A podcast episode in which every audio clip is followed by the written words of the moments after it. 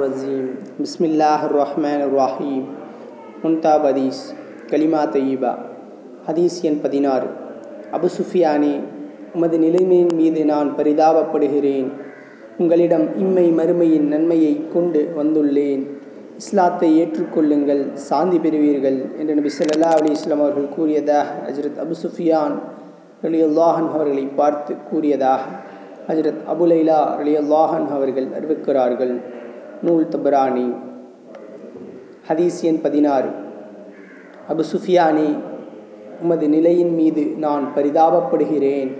உங்களிடம் இம்மை மறுமையின் நன்மையை கொண்டு வந்துள்ளேன். இஸ்லாத்தை ஏற்றுக்கொள்ளுங்கள். சாந்தி பெறுவீர்கள். என்று நபி ஸல்லல்லாஹு அலைஹி அவர்கள் கூறியதாக ஹஜரத் அபு சுஃபியான் ரலியல்லாஹன் அவர்களை பார்த்து கூறியதாக ஹஜரத் அபுலைலா ரலியல்லாஹன் அவர்கள் அறிவிக்கிறார்கள். நூல் தபுராணி.